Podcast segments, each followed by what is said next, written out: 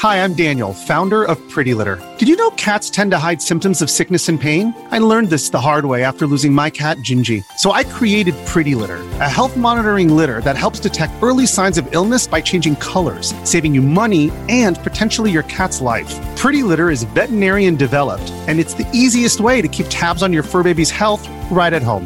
Go to prettylitter.com and use code SPOTIFY for 20% off your first order and a free cat toy. Terms and conditions apply. See site for details. Hey, hey, hey, Steph, what's up? Hey, so glad to be back. You know, we're going to dive into this episode. I'm so excited about this episode. We're going to do things a little different. So I'm going to start off our podcast, or this episode, I should say, with asking you a question, MD. What is your earliest memory? So, my earliest memory um, would be when our family experienced a tornado, like that hit our home and Mm-hmm. destroyed our home. And I was about four years old, I believe, because you weren't quite born yet. And Yeah. I, I know that we're five and a half years apart. So I believe I was like four years old, and um, this tornado destroyed our home. And I remember, you know, just my mom yelling, "Let's go!" like to go get in the bath bathroom, and I instead ran around the couch. My dad had to come swoop me up and basically threw me in the tub with my brother, with our brother and our Mhm. mom. And um, so that like and, and and that's probably my earliest memory. And I have some other ones like shortly after that, but that's my earliest. What what about you? What's your earliest memory? So my earliest memory is when I was like 18 months, and I just vividly remember looking up at the bright hospital lights and being in a gurney and them wheeling me down and someone sticking a uh, you know a big bird stuffed animal in my um shoulder and being rolled down and that's what I remember. Mm-hmm. And so a part of me feels like, man, do I remember that because I've been told that story, you know, so many times? or do I remember it because I vividly remember it? I think when when it's that early, you kind of question yourself a little bit. I, I know I I mean yours is way earlier than mine and I question myself about it because we we do talk so much about I don't want to say so much but like we over the course of my life have talked a lot about that tornado it's such a big traumatic event in our lives and so I wonder like you know how much of it is my memory and how much of it is like what really took place Right. and I think that that's like really interesting to like dive into Yeah, and I, it's very relevant to this episode um, because, you know, memories usually when they're attached to trauma, it it leaves more, even more of an imprint um, on you versus something else. You know, because everybody can recall what they were doing when 9 11 happened, can't you? You know exactly where you were. exactly where I was. Exactly. hmm So, um, you know, this this our case today is about Laneisha Crowder, and her kids actually witnessed their mother's murder, and they were only like seven and two. And so for me, it, it definitely made me, you know, feel like, dang, what was my earliest memory? And this particular case definitely, I feel like, um, highlights a couple of things, and we'll dig into that in a second.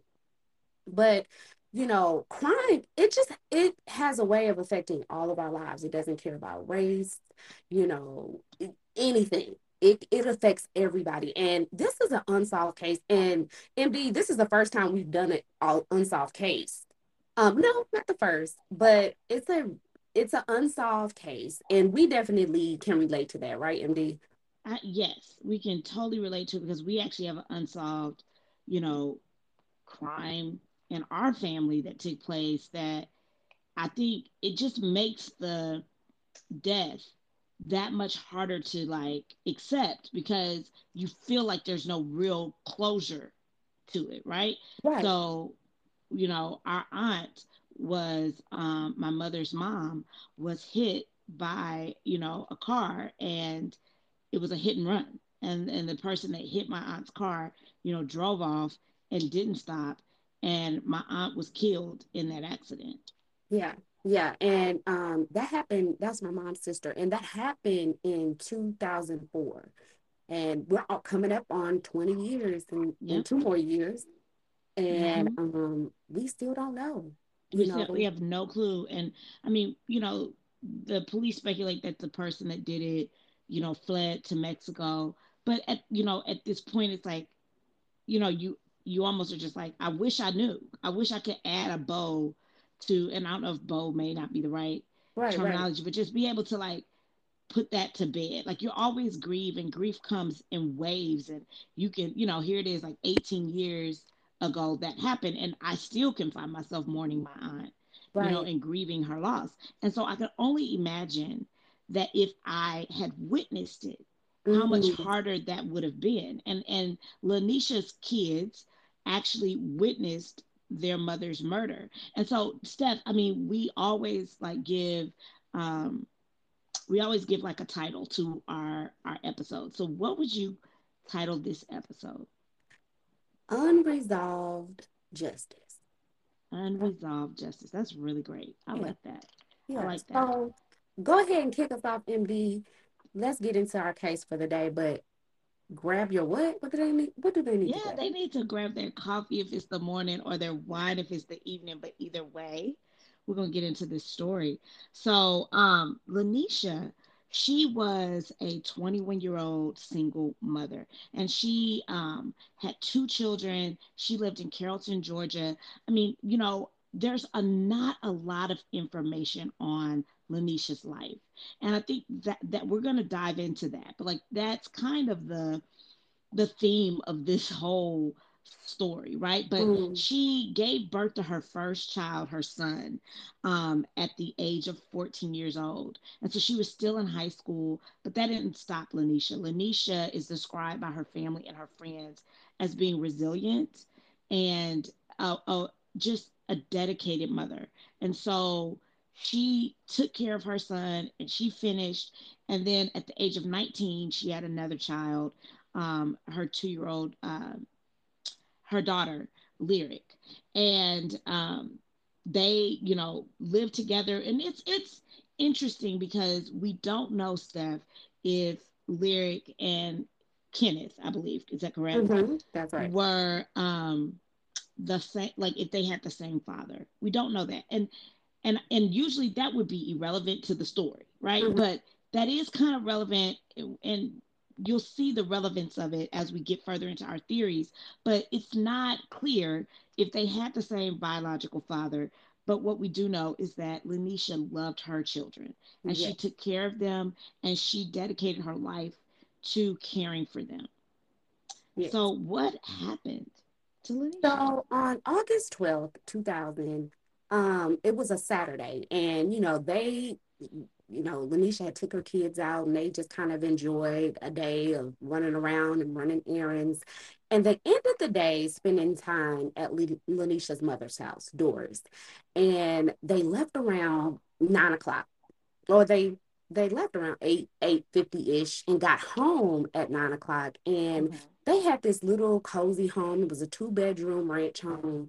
And she actually shared that home with her boyfriend and or ex-boyfriend named grady. And i say and or ex-boyfriend because um i've i've just in my research there was like some conflicting um um research just about if that was her boyfriend at the time or was he actually her ex but they actually right. shared that home together okay. and she got to to the house at nine o'clock and at 9 30 she put her kids to bed and she decided to just like you know sit on the couch and kiki it up with a couple of friends and she did that all the way until like 12 a.m we know that was her last phone call and um, Grady actually was not at the house, even though they shared that home, because Grady actually uh, was in jail.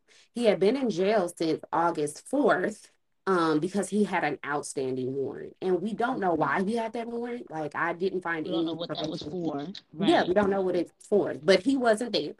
And there's record of that. So the next day was a Sunday and no one heard from her. And that wasn't necessarily unusual, you know, but nobody talked to her that day. They kind of assumed everything was normal. But by Monday, um, you know, her family and friends were talking to one another and it kind of came up that no one heard from her.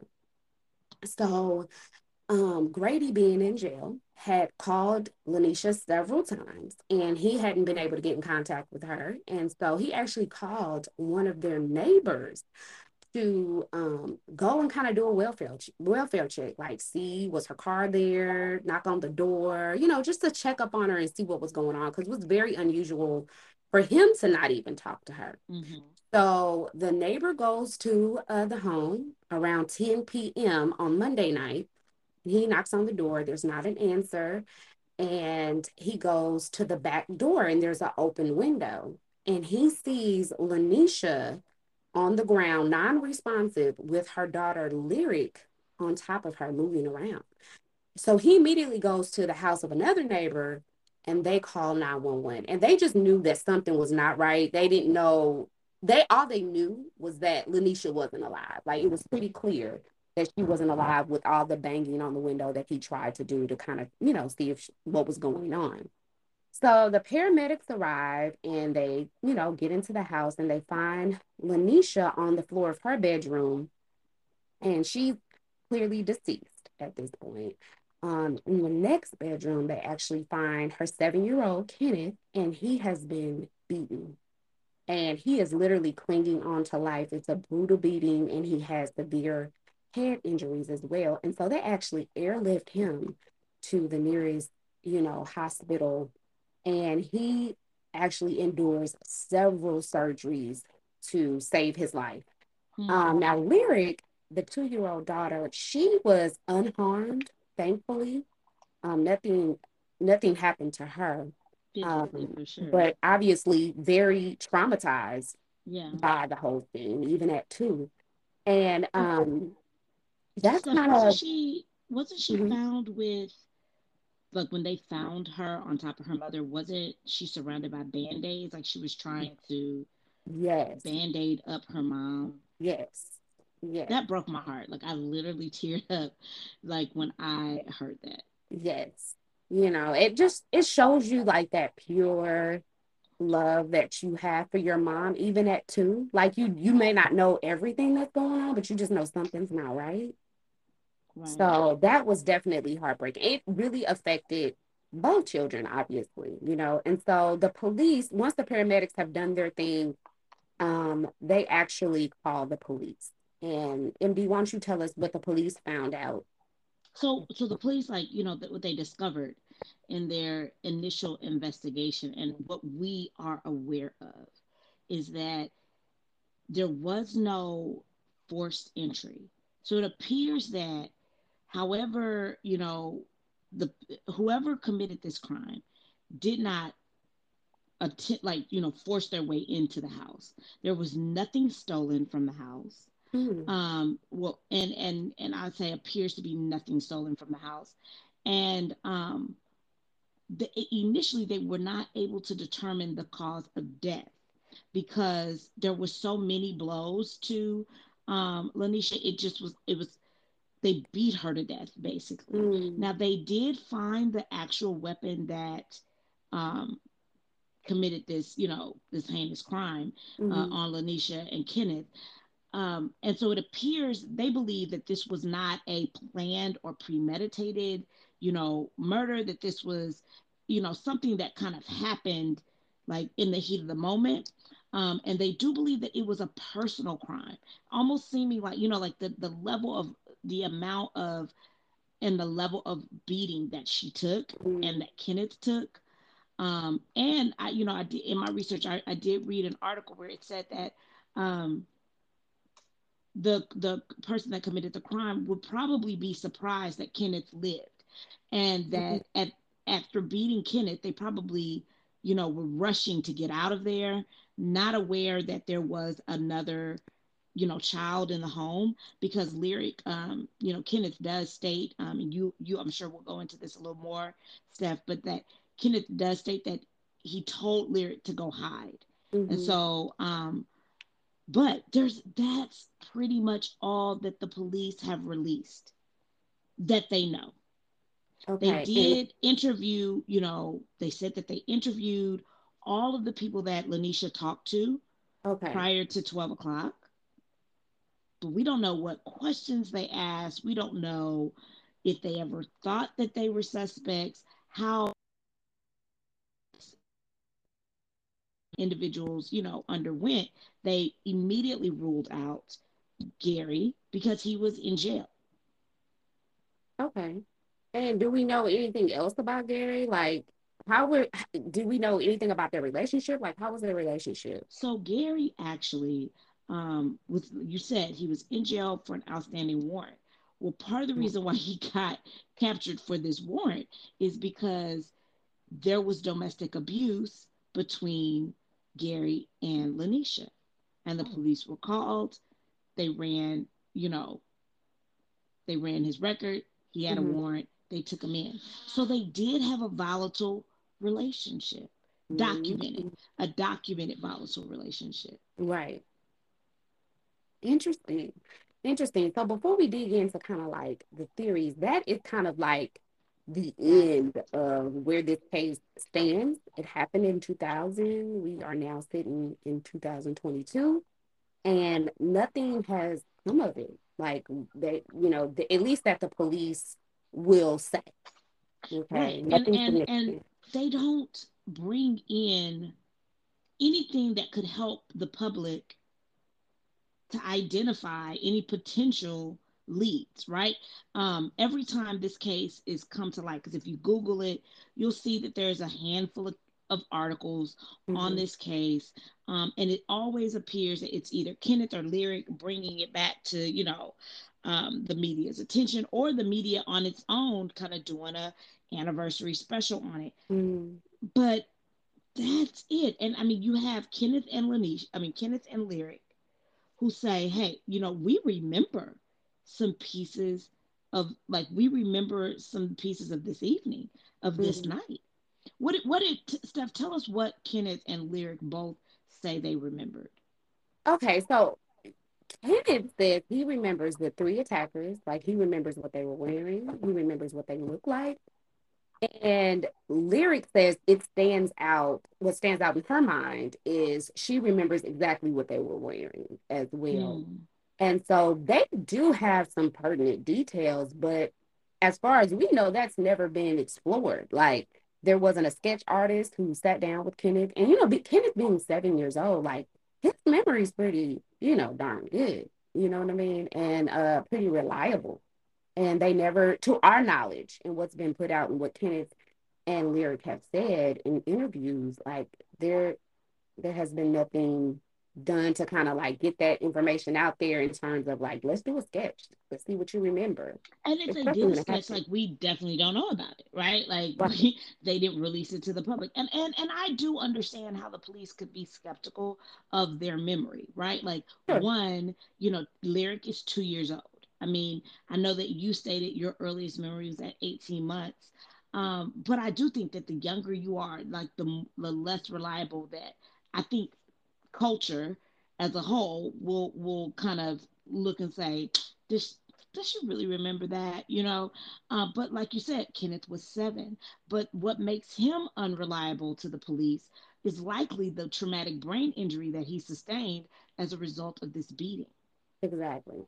And exactly. so you know uh, but but in the same vein while i can understand how the police may be skeptical of their reliability in terms of their their their memory i still feel like you have to go down that road you have to you have to be able to be willing especially when there's nothing else especially when you've you've explored every other detail and there's nothing else that you can like cling on that's going to give you a lead I, I mean it's the it's better than nothing. Let's put out a let's do a sketch with Kenneth and let's put that out there. I mean, Kenneth is saying that there were three people in this home, right?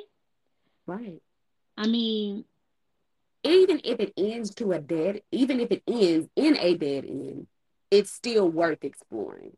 Absolutely. You know, Absolutely. it's still worth putting out the effort. And like you said, we don't know what they've done because there hasn't been a whole lot that the police are willing to to say. And you know, the other thing that I was wondering about because you mentioned that they found the instrument that actually was used to beat Laneisha.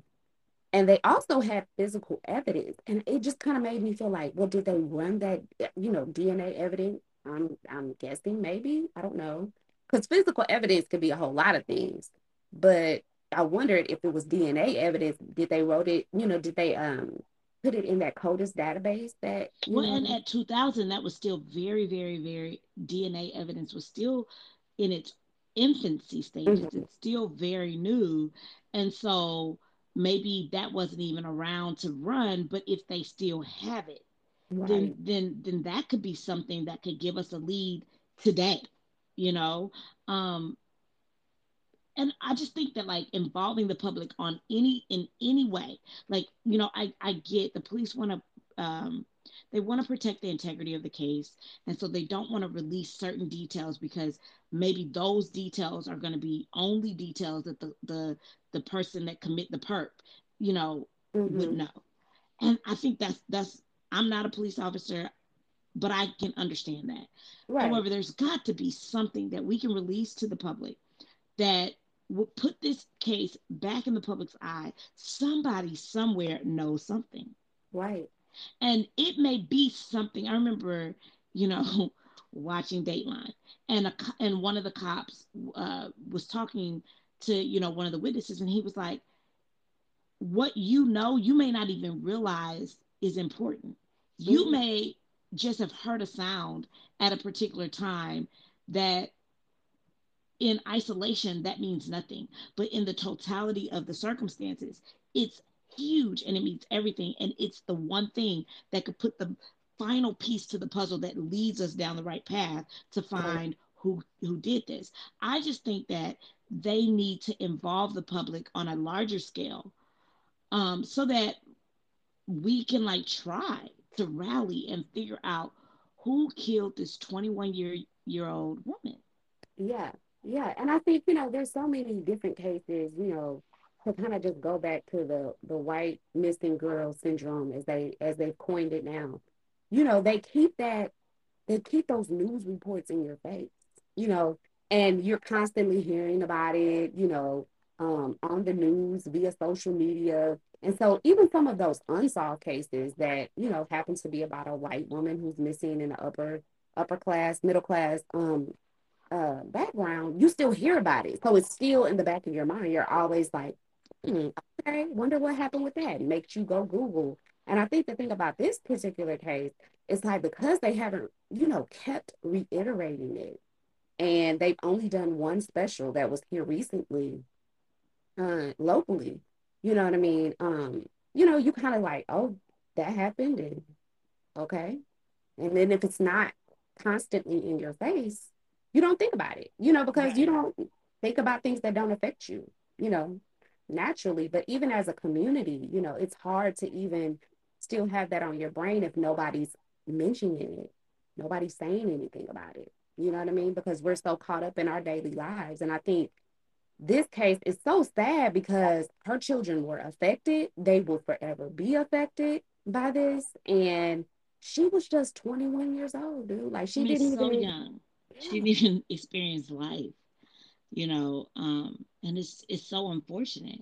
What are, what are some of your theories steph? Like what do you think? I mean i know we we know very little about this so it's hard to like offer theories on this case which is something that we always do right. toward the end of our episode but what what could be some of your theories as to like who could have potentially done this Right. And so I, I feel like, or I believe that because we don't know, we know exactly where Brady was, right?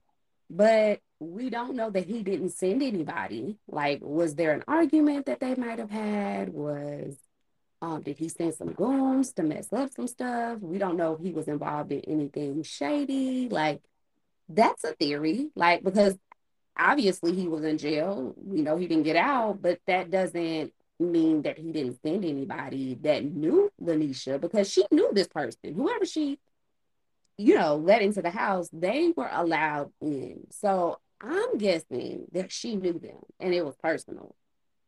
That's my first theory. What about yeah. you? I think I definitely think that that could be a theory. I think you got to explore that, right? You have to, and I would I want to believe um, that the police did explore that.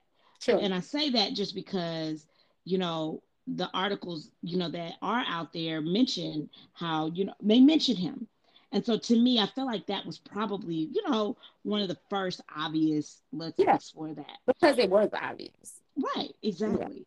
Yeah. Um, you know, because it usually is the boyfriend, it usually is the husband, you know, it's usually the person closest to. But I mean, another theory, and this is why I brought it up in the beginning, as to we don't know if if if Kenneth and Lyric had the same father. It's like, what about the babies? Like, what if they had the same father? What about him? And if right. they had different fathers, what about them? Like, you know, did we walk down those roads of usually, you know, not usually, but oftentimes there mm-hmm.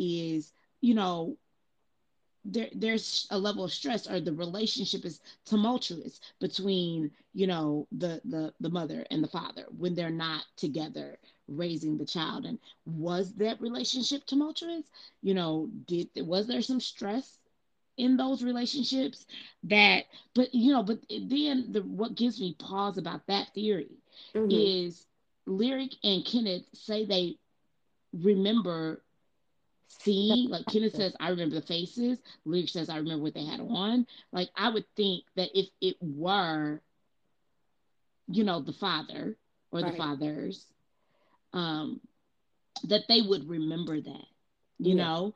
Um so you know that could be something i mean even down to another theory just being i know that they said that they talked to and spoke with everybody that she spoke with you mm-hmm. know prior to but like I'm, I'm wondering what about the neighbors I mean, there was such a close enough relationship with uh, the ex boyfriend or boyfriend that he called them to do a welfare check. I mean, I I am I not at this moment, but I was very close with my next door neighbors at one point to the point where like I had their cell phone numbers. Like we knew how to get in and out of each other's homes if necessary. Mm-hmm. Like, you know, um, I would have given them access. You know, I would have absolutely opened the door and let them in even at one o'clock in the morning because yeah. they are my neighbors. And I'm not saying that the neighbor did it, but it's just one of those things of like, what about the people in proximity to her? You know, because mm-hmm. they are people that, let's say, you know, she wouldn't probably pause to let in because she got off the phone at midnight. So it's at a it's at an odd hour. Yeah. Even even you know so like she's not just letting in somebody she knows. She's letting in somebody she knows that she's close to. Mm-hmm. She's not letting just anybody in, right? They it's got to be somebody that she's close to if she let them in, or you know, did she leave the door open accidentally? Right. Like yeah, yeah. Just because it's not forced entry you know, that doesn't mean that she necessarily allowed that person in. Right. So those are my theories. I really, it's not a lot. It's not. I mean, do you have any others? No, I think I think we covered them all. Like, you know, I think that's that's the theories. And it's, it's unfortunate. Yeah, go ahead. It's just unfortunate. It's unfortunate because you you don't have much to go on, and you know these children. I mean, they're not children anymore. They're grown adults. Right. You know, have to live with this and live with the knowledge that this is probably going to go unsolved. Mm. And, you know, getting justice doesn't heal your wounds. It doesn't like sp- stop the grief, right. it helps the process, I think. And so I just feel so sad for them. Do you have an update on like what are they doing in their lives? Yeah, so Kenneth Crowder is now 24, Lyric is 19. Um, both remained in Carrollton, Georgia. Um, Kenneth still suffers from his traumatic brain injuries, which, you know, obviously so. Uh, but he he was able to graduate from high school, and Lyric is now attending college. Oh, and nice. um, she has a small child herself. And they both were raised by um, their grandmother, Doris. Laneisha's mother, she took, you know, took them in and raised them so they could both stay together, first of all, um, and not go into the foster system. And, you know, it's still unresolved. Like I said, um, we were able to see a clip, and you can go on to YouTube or just type in Laneisha Crowder. There is an article that has a video clip of Kenneth and Lyric um, grown, and they're just asking the public in their local community to like to step up. Like, you know anything, like you said, like anything having to do with it, hurt us down, like, you know, we are still wanting an answer after 22 years. It's still very unresolved. And so I wanted to at least give you guys some information. Like, even though we're in Texas and you know, we don't know anybody in Carrollton, Georgia. We do realize that people listen to our podcast all around the US and other places um, in the world. And so we wanted to give the information um, and encourage that if anybody knows about it, like step up. You need to at least say what you know. So um, the agent that is doing this case, he's a part of the Georgia Bureau of Investigators. His name is Agent Larry Duren, and you can reach him at 706 565 7888. Again, it's 706 565 7888. So that's that's, so that's our story. I mean, if you know something, say something. That's what we always say. It's it's important to help even a very cold case get solved. And it's not too late. It's not too little. It's not too late. There's still hope for Laneisha and her family. And so we wish them the best. Yes, absolutely. May Laneisha Crowder rest in peace. We will see you guys next week. Bye. Bye.